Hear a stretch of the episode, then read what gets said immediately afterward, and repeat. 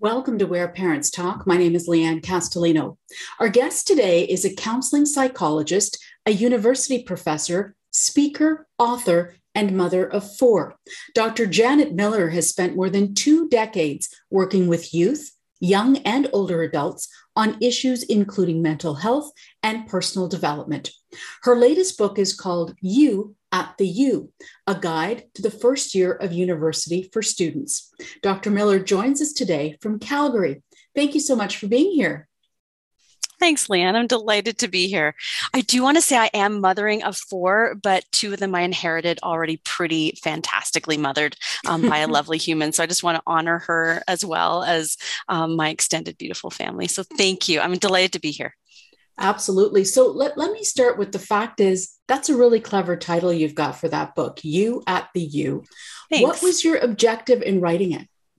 I wanted university students to think of themselves in this new space that um, transitioning from high school into university or through that gap year into post secondary studies uh, or coming back um, after working somewhere somehow and coming back into a university um, environment uh, i wanted to make it personal. I wanted to make it their journey. So thinking about you what is it going to be like for you? Not just for the random human or for a generic person but what do you need? What will your transition be like? What will your your pathway feel like? So I, I wanted it to be focused on the person and then the, the title is kind of fun. I like a little rhyming is kind of lovely. Uh, and then i worked with a really great editing team to make it look beautiful um, and to make it free and accessible. It, w- it was really a pleasure to be part of it.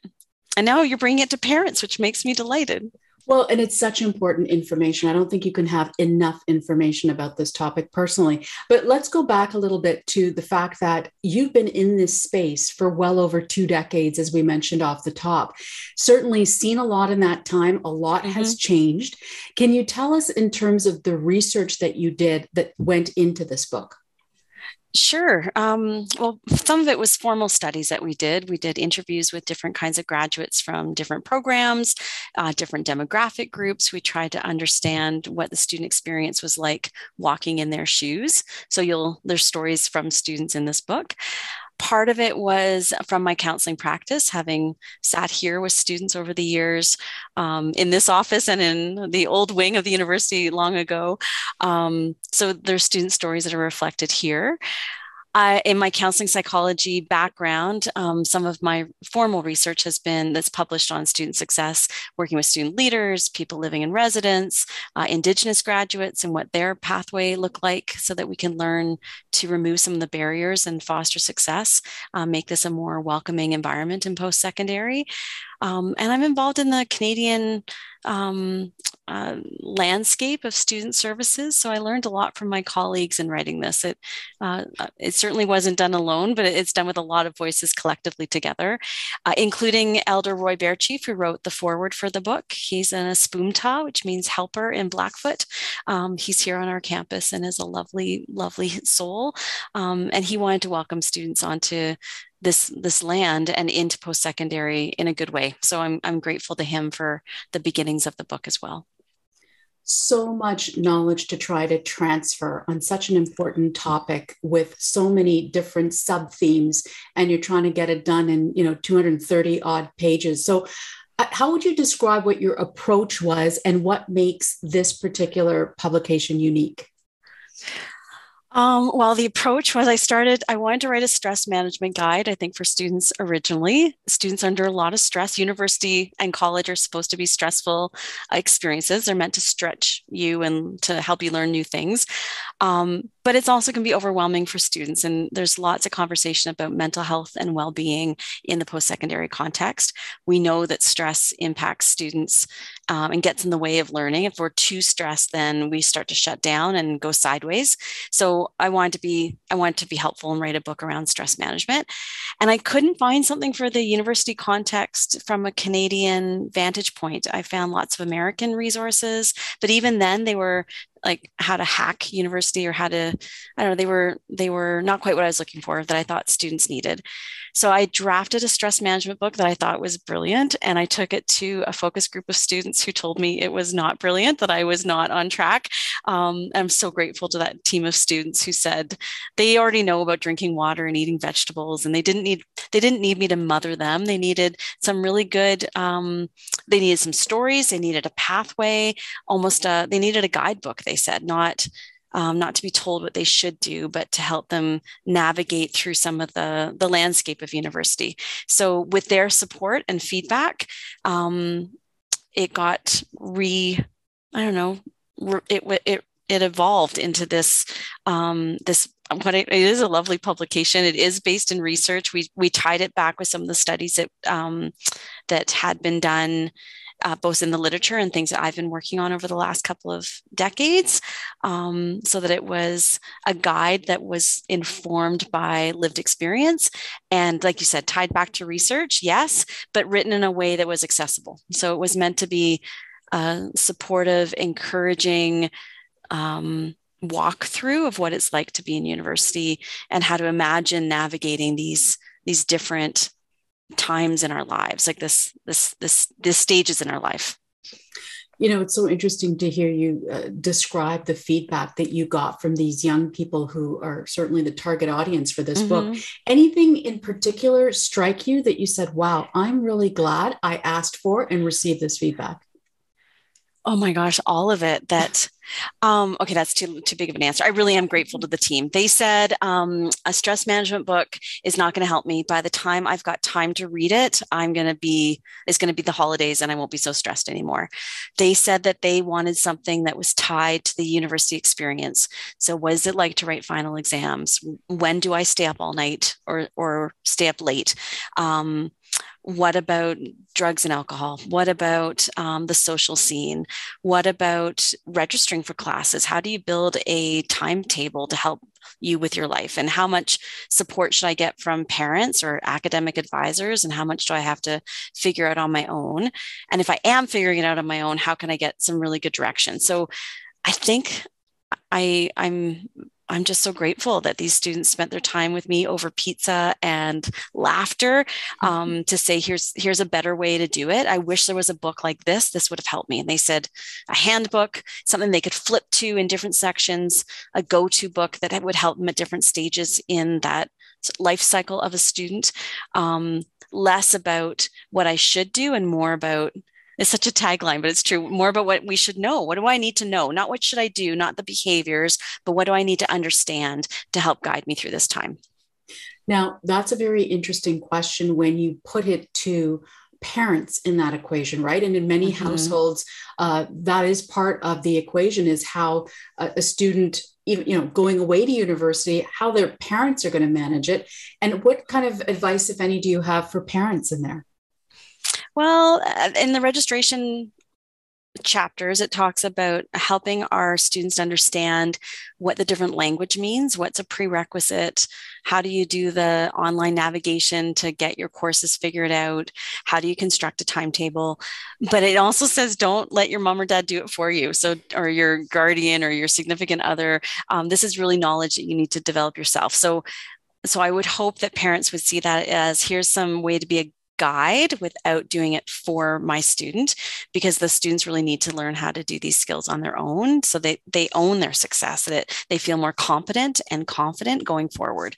Um, same thing with moving. If you're moving into residence or if you're redoing your home let's say you're living at home as many of our students do when they go off to university um, it's still a major transition. So how do i renegotiate um, my whether I have a curfew with my parents or who's doing laundry or how much I can do with chores or when I can take the car or what other kinds of um, tasks in the family I need to do or maybe redesign. There's some hints about that for parents, absolutely. And we encourage students to talk to their parents about how their life is going to change now that they're in post secondary, because it's very different than high school. It's not as structured as high school. There's a lot more um, out of class studying and um, textbook reading. We need a different kind of space setup. We probably need different kinds of technology. Um, and parents need to understand this transition and support their students. It's different than when we were in university, I think. I think mm-hmm. there is more pressure on students, things are faster. So it gives some information to students to help talk to their parents. And if parents read it ahead of time, I mean, that would just be fantastic to have a sense of what their students going through or what they might face. That'd be lovely. Absolutely. And, and I think one of the things that really strikes me is the timing of the release of this book as we, you know, in, in a pandemic. And I know it came out a little bit ago, but still, mm-hmm. uh, certainly pertinent information, probably now more so than ever. What's the feedback been like? The feedback's been really positive. It did come out just at the, well, I don't know, the end of the pandemic. We're still, I think, in transition. Mm-hmm. Um, this is the first summer that's been available. So it came out just as the fall 2021 um, season was among us. Um, the feedback I've had so far is really positive. Um, I mean, one day maybe there'll be a second edition. So if there is feedback that your audience um, has for me, I would love love to have uh, critical feedback. What's missing? What was useful? What do you want more of or less of that would help to guide your student through their journey? Um, and maybe there's someone out there who would like to write the book for the parents of, of our students. There are a few good guides from the uh, United States, I think, that talk about being a parent to a student uh, who's heading off to post secondary, but we don't have a lot of Canadian content. So I would be really enthusiastic if someone out there would love to write the parental guide, the companion guide. Um, and I, I would love to help out with that. That'd be great. Along those lines, when would you say is the ideal time to read this book? Uh, well, parents are probably, if parents are going to read it, or aunties and uncles and grandparents, I feel like we probably, as as parents of those young people going off to university, we're probably thinking about that now. So, May, June, sort of as high school ends for our students, I think most of us are already thinking about what's going to happen in the fall if they're heading into university right away um, or towards that um, end of the gap year. But I feel like students, I, from the feedback I'm getting about it, they'll flip in and out of it as they need it. So I don't think I don't think it's being read cover to cover like a story, although it could be. I think that I'm hearing from students that they go to the chapter that they need when they need it. So if a student's feeling like oh, I'm not smart enough to be here, there's a a chapter on that.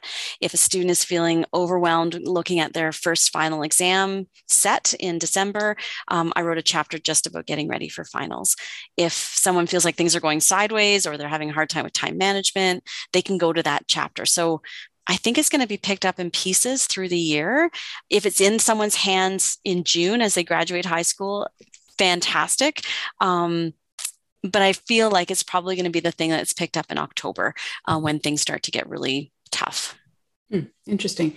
Now, we talked about the amount of information and knowledge that you have to draw on from your experience as a university counselor, as well as a psychologist in private practice.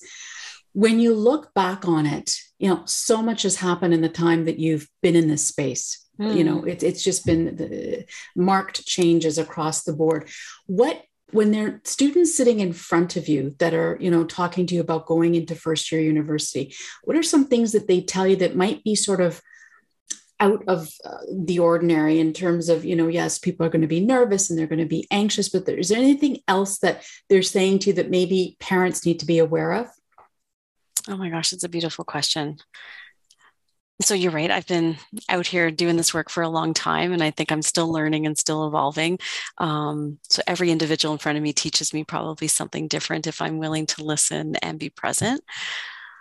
Oh my gosh, but so many things have changed. Okay, so your question is lovely. So it's got me thinking about um, uh, decolonization of our institutions and about indigenization in our campuses and being aware of where we are and the tradition that's here. I am a white woman from mostly a colonial background, settler background. Um, I grew up in what's now called Ontario, uh, close maybe to where you are. I grew up in Oakville. Um, I didn't learn a lot about the first peoples of that that land. When I came to to here to Calgary, what's Mohkinstsis, the place where these two rivers meet, um, Blackfoot territory. I I feel like I've learned so much. I am learning. I continue to learn.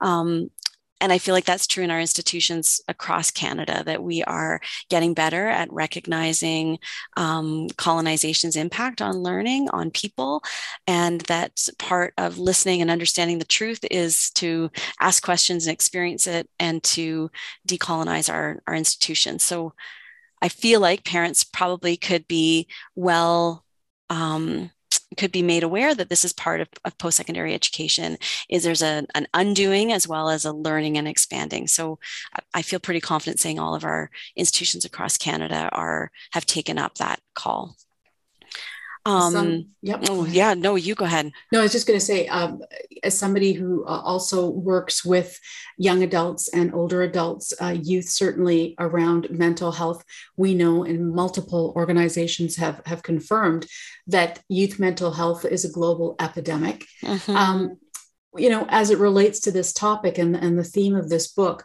what can you say about how this book can, you know, provide support to uh, yeah. a young person heading off to university Okay, I love that. So I was I was going to go to the mental health piece next because I think that's true around belonging and around um, b- taking our whole selves into post secondary.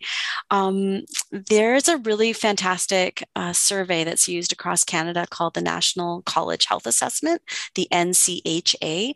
It comes out. Uh, it's an American tool that's been adapted for Canada. There's a positive psychology part put into the end of it for many institutions across Canada. So we get a little little bit more about belonging, um, connectivity to community, um, feeling like I've got the resources that I need to respond to the stresses around me. And then part of this National College Health Assessment looks at health behaviors and attitudes of our students. And it gives us some framework to compare to each other, to compare across time. There's snapshots of different um, pop, student populations, but it does give us some really good information. So we do know that mental health issues and concerns are on the rise I think that's on point for post secondary, that depression, anxiety, um, feeling, um, having thoughts of suicide, feeling hopeless, that we do see that those stats are, are on the rise among post secondary students. And I think that across populations in general, with the pandemic, we've seen more loneliness um, and more of that angst and worry uh, increasing. So, in post secondary, part of um, what's in this book is a guide of all the different resources that are available on campuses, not just mine at Mount Royal University. Um, so, I'm a, a, full professor here on campus at Mount Royal. I'm an adjunct with the University of Calgary. But these services are available across Canada. So, student counseling, academic advisors, medical doctors, peer to peer programs where students help each other on campuses. Um, you're going to see that. It might be labeled differently, but you're going to see that on the campus that your student is going to in Canada. So, this book has a, appendix that lists all the different student services that are typical across campus. Um, there's going to be some sort of fitness center, there's going to be some nutritional support, there's going to be places to buy decent food on campus. There's going to be emergency finances if students need that. There's going to be all kinds of community resources that build connection with other students um, who are interested in similar things, whether that's clubs or societies, uh, living in residence, there'll be activities that bring your student together. And that all adds into our mental health. If we feel supported, we are more likely to thrive. If we feel like there are resources that will help us in hard times, we're more likely then to reach out for those resources and be persistent. Um, there's academic supports too in your instructors. So this book talks about how to reach out, encourages students to go to class, first of all, absolutely, and to get to know your professor that they also want you to thrive. Most, most people who are teaching in post secondary do it because they love education and they want to help students to learn their craft or their discipline. Um, so there's a lot of resources available. Along those lines, let me ask you what would you say your top tips are uh, for students to successfully navigate the first year of university? Oh my gosh, top tips. Well, uh, go to class, absolutely. So, um, students who go to class are less likely to fail. Uh, it's really hard to fail a class if you're attending class. So, um, so being engaged with your academics is has to be top of the list. Um, but being engaged with your campus is going to be up there. Um, oh my gosh, I wasn't prepared with 10, but let me see if I can do that. Okay, so go what to class. Top tips. Right? That's, I love it. um, I, I want uh, to encourage students to get involved with their campus community. So to stay on campus in between classes, linger after class, go to your students union or students association. They are going to have fun things. They're going to have free food events. They're going to have concerts and all kinds of societies to potentially be part of or clubs to be signed up with. You're going to meet other students who are interested in the things that you're interested in but I also am going to encourage students to do things out of their box. So sometimes in high school, we get really comfortable with the people we've known sometimes since kindergarten, or maybe with my group of people who believes what I believe or watches what I watch. Um, and there's a certain amount of wonderfulness that happens in um, our educational pathways and in our homes and in our communities that um, really help to foster security. But in post secondary, we get exposed to other people's way of being in the world. We get diversification. We get um, a conversation about uh, beliefs that maybe we haven't had before. We get an opportunity for respectful debate. Uh, we get to understand difference by learning with and beside and building friendships across all kinds of lines. And um, that is both wonderful and challenging, exciting, sometimes confusing, um, but part of that post secondary experience. And I think it's what broadens our education um, and broadens our world. So I, I, really do encourage students to get involved with other students outside of what they might usually have done with work or university or, or high school. Um, that's part of university life. So I think that's part of it. And then sleep is a really important part of just general well being, often is the first thing to go when we get busy. But we do talk about sleeping well and eating well and exercising. Um, trying to manage our time and understanding the waves of university. There are some real crunch times in the university life cycle. Um, and, and first year is all about learning about those cycles. Without question. Let me ask you very quickly what do you want parents to take away from this book? Oh, parents. Well, I first of all, I want to thank you for encouraging your student to go and study, whether they are going far away or close to home. Um, I would want parents to know that it is a journey, that it's not just like taking a class um, as if it's cut and dry, that there's a, a whole piece of the young adult experience, this emergent adult, they call it. Um, there is a quarter life crisis that I think is a real thing uh, that students get overwhelmed about the future and about possibilities. Um, and then as parents we get to guide them through that. There's still a parenting that happens here at this stage of life.